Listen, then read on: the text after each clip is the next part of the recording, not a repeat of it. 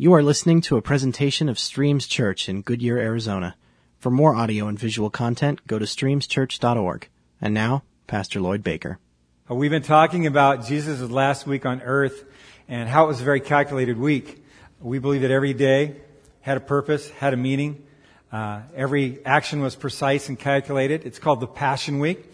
So the last several weeks we've been talking each day, Sunday, Monday, Tuesday, Wednesday, Thursday. Uh, last week, uh, the, we left the followers of Jesus on Saturday, which was the Sabbath day.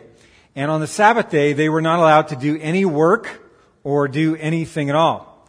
All they could do was sit and wait and think and revisit and recount the course of the events on Friday, which was a day of agony, a day with no closure, the day that Jesus died.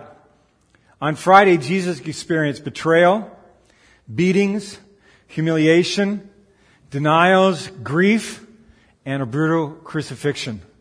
On Saturday, his followers experienced anxiety filled with grief, regrets, and remorse. No one believed during that time that Sunday, the resurrection day, was coming. In fact, if you read the accounts, everyone was surprised and some didn't even believe after the fact. We've all experienced that dark wasteland between the promise given and the promise delivered. The day between the pain of defeat and the thrill of victory is Saturday. The day of agony is Friday. The day of resurrection is Sunday. And that day that you're waiting is Saturday. The day you desperately need and pray for a miracle. It's an entire day of uncertainty, remorse, regret, anguish, guilt, shame. And we've all experienced agony on Friday. We've all experienced anxiety on Saturday. But I have great news. Today we're going to talk about Sunday. Um, I want to take you on a three day journey, Friday to Sunday, as an illustration of how the power of the resurrection can radically impact your life. And the truth is this. If Sunday had never happened, this world would be in a perpetual state of Fridays and Saturdays. Needing a miracle, waiting for a miracle, praying for a miracle, but never receiving the miracle. We underestimate the power of Sunday, the day of resurrection. It's a great, wonderful holiday, but if it wasn't for that day, you wouldn't be sitting here today, and many of you would not have your marriages restored and your life put together. I heard this cute story. There's a little girl in Sunday school. Of course, it wasn't our Sunday school, but it was another Sunday school. And the teacher asked, who knows about Easter Sunday and what it does it mean to us? And the girl's like, I know, I know, I know. Yes, said the teacher, Jesus died for our sins. Very good. He was buried in a tomb. Yes, he was. That's really great. On the third day, the stone was rolled away and he walked outside. She says, excellent. She says, and if he sees a shadow, there'll be six more weeks of winter. so, no, no, no, no, you got the stories mixed up. Um, Sunday is much more. Uh, let me make it very simple.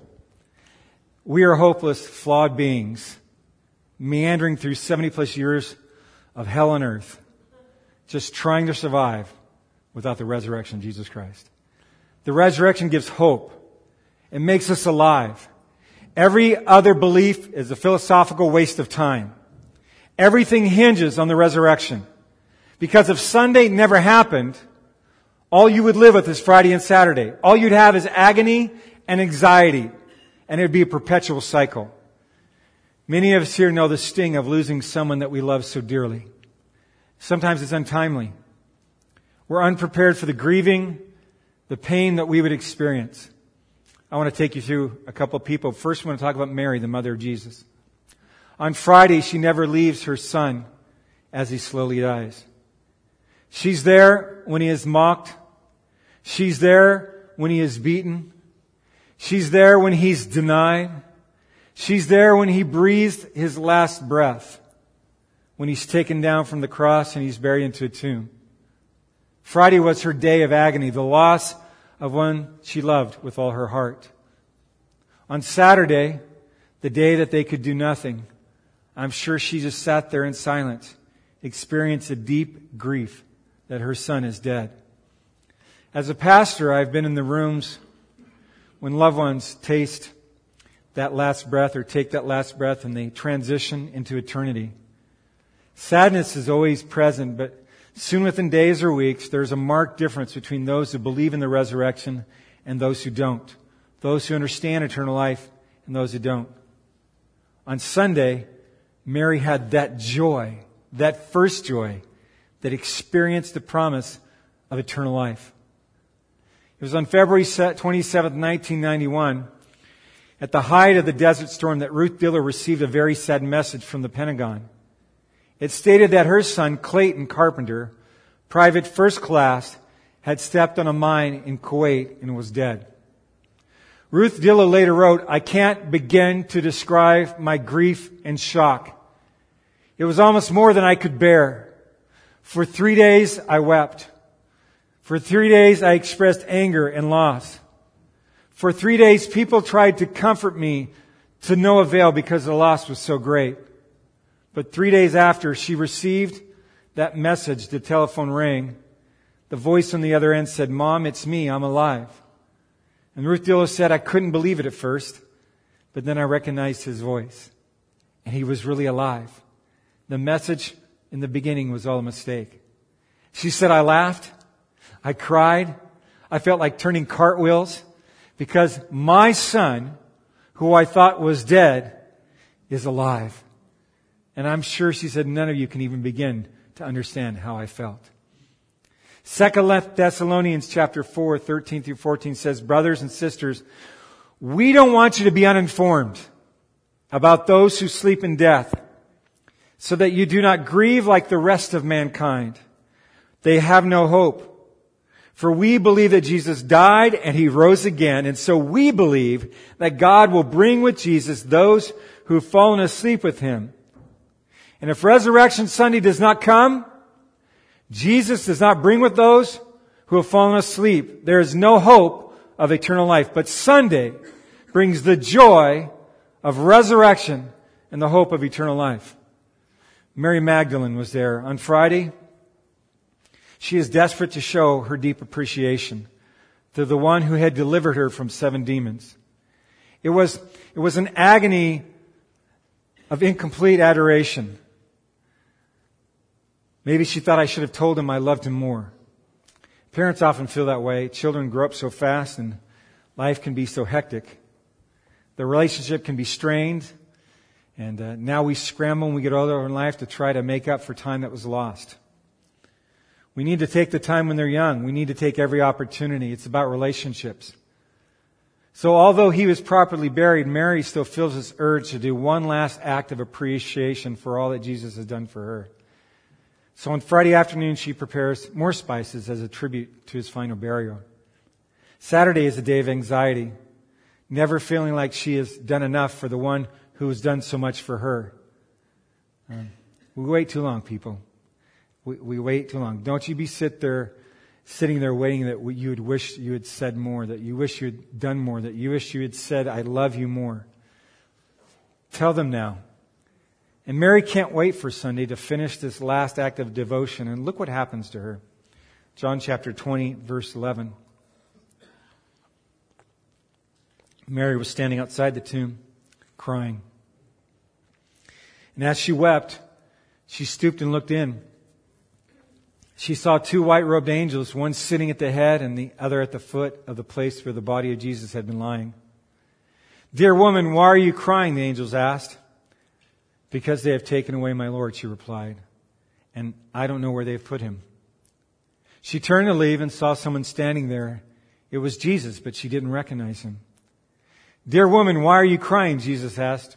Who are you looking for? She thought he was the gardener, and sir, she said, if you have taken him away, tell me where you've put him, and I will go get him. Mary, Jesus said. She turned to him and cried out, Rabboni, which is Hebrew for my teacher. Don't cling to me, which means she was running to grab a hold of him. Jesus said, for I have yet ascended to the Father, but go find my brothers and tell them, I'm ascending to my Father and your Father, to my God and your God. Mary Magdalene found the disciples and told them with an exclamation point, I have seen the Lord. The resurrection gives us the power of reconciliation, a second chance to make things right. On Friday, Thomas flees with the other disciples. After all, it's the logical thing to do. And Thomas always does the logical thing. He's very calculating, he's very analytical. He sees the soldiers. He knows that death is in store for anybody that's associated with Jesus. So he runs and he hides. On Saturday, he second guesses every decision that he's made for the last three and a half years. I could have stopped Judas and I didn't. I never should have let, left my business to follow after him. I let my emotions get the best of me. What in the world was I thinking? What an idiot I am.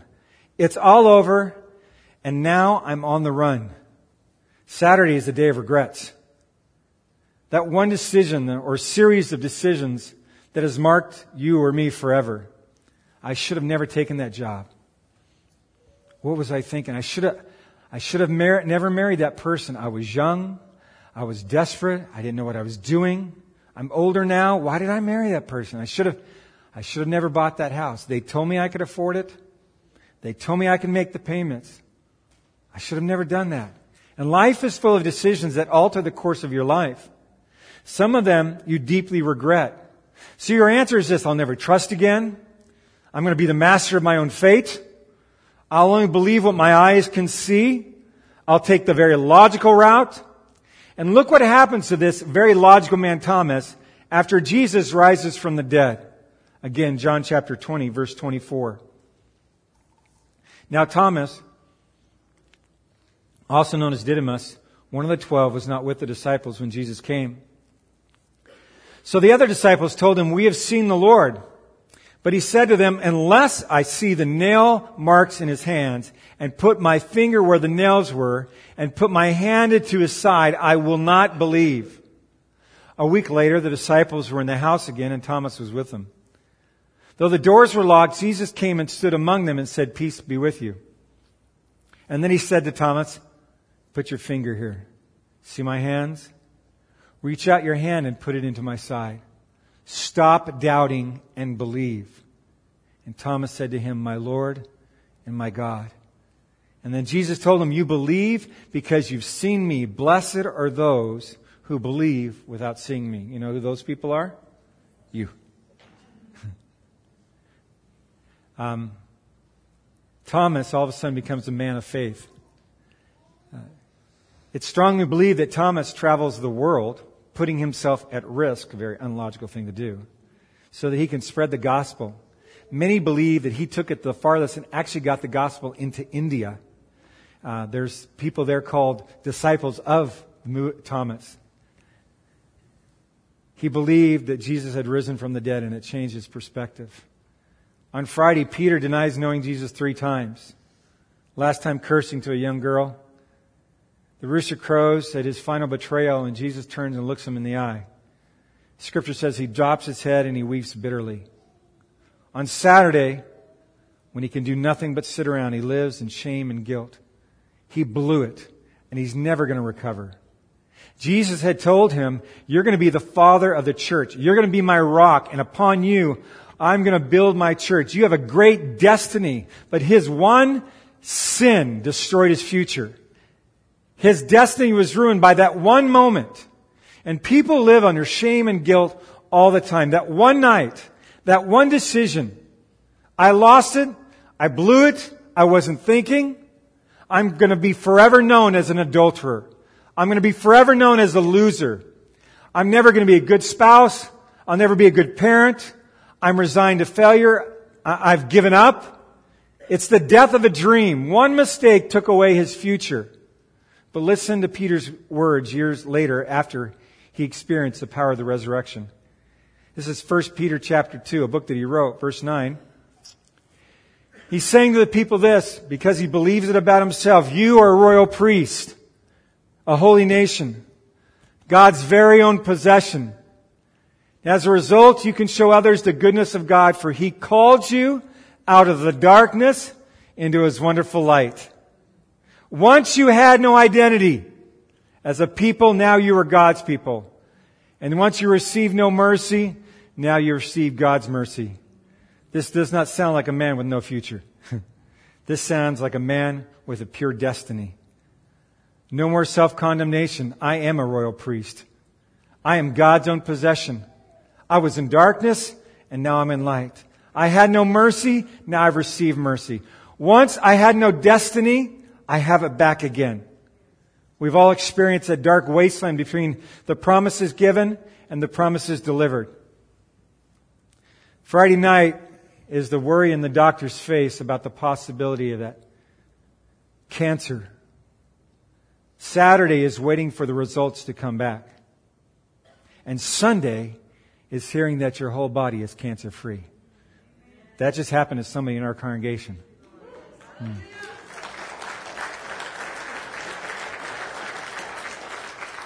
Perhaps you're not cancer free.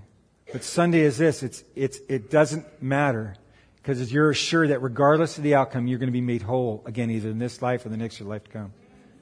Friday night is that wedding ceremony that years later ends in the divorce court. Saturday is the sting of love gone bad. It's the shame or bitterness that can dominate your life. It's a lack of trust, often turns into hatred. It's wondering if you ever find true love again. And Sunday is coming to a place of wholeness in a loving Savior who will never leave you nor forsake you. He loves you regardless, unconditionally. It brings you to a place of completeness and wholeness so that if love does come knocking on your door again, you're ready to experience what true love is all about. Friday night is a couple who can't have children. Saturday is the testing and all the things they're going to to find out what the problem is and never getting an answer. And Sunday is taking home an unwanted child and loving them as if they were your own. Literally saving a child's life. We've had several families in our church that have done exactly that. Friday is a child that's been abandoned by a parent. Saturday is not understanding why. It's wondering what you could have done to make them love you more. What you could have done to make them stay and not leave. I've understood that. Sunday is the promise of Psalm 68:5. A father to the fatherless is our God because he puts the lonely into families. It's like in my life, godly men who gathered around me and showed me how to be a man and walked me how to be a father and a husband in my own life. Friday is making that huge mistake, that one moment that can never be taken back. Saturday is the shame and the guilt and the fear that you're going to be scarred for life. That you're going to be a label that's going to be have attached to your name. And Sunday is the forgiveness that can only be found in Jesus Christ who replaces that label to you're my child, my own possession. Who makes that mistake that seems so big a redeeming story to the testimony of your amazing life. It's just a sentence in the book of your life. Friday is another argument with your spouse that went way too far. And Saturday or the following day is wondering if they're going to come back, if they can ever forgive you. Sunday is repentance and forgiveness and restoration and change. It's the ability to appreciate them as a true gift from God. Friday is an untimely death of a loved one. Saturday is that grief of missing them. And Sunday is knowing without a doubt that you will be reunited with them one day in heaven. Friday is an addiction that you just can't break. Saturday is counseling and prayer and a final realization that's totally out of your hands. And Sunday is total surrender to God who can break the chains of every addiction. It's a testimony that whom the Son sets free is really, really free indeed. Friday is the death of that dream, the loss of a job, the surrender of your home to the bank. And Saturday is that agony of defeat, the fear of not being able to survive, not being able to provide for your family. And Sunday is God's people rallying around you in a church like this to carry you through that time. It's a realization that a house does not make a home. It's finding out that chasing the American dream will only lead you to a nightmare. It's making relationships a priority in your life. Friday is faith that's been wrecked by the hypocrisy of abusive spiritual leaders. And Saturday are the years of soul wounds that, that run deep. It's saying, I'll never go back into a church again. I'll never trust a leader again. It's throwing out the perfect love of God with the selfishness of a flawed man. And Sunday is realizing that God is as grieved as you are about the situation. That his heart is broken also. It's finding a place of safety, a place of transparency that acts like a family, not an institution, where who you are is way more important than what you do. See, if Sunday never comes, you're going to be perpetually stuck in Saturday. And you'll live it over and over again. And the scripture is very clear. In order to get out of Saturday, you gotta believe in Sunday. Romans 10, 9 through 11 tells us the pathway to salvation. For if you tell others with your own mouth that Jesus Christ is your Lord, and believe in your own heart that God has raised him from the dead, you will be saved.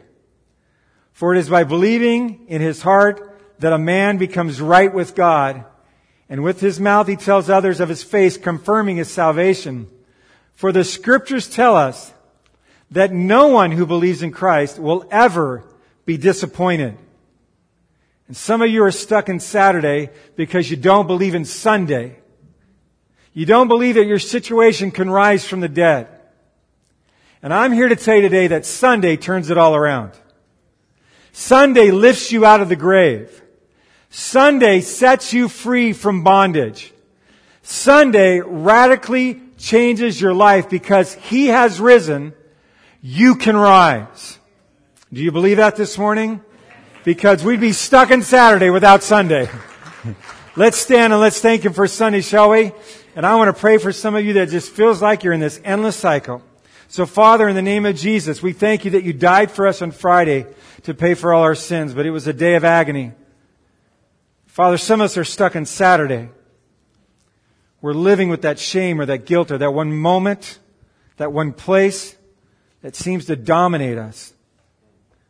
But Father, right now I'm here to proclaim that Sunday has come. And because you have risen, we can rise.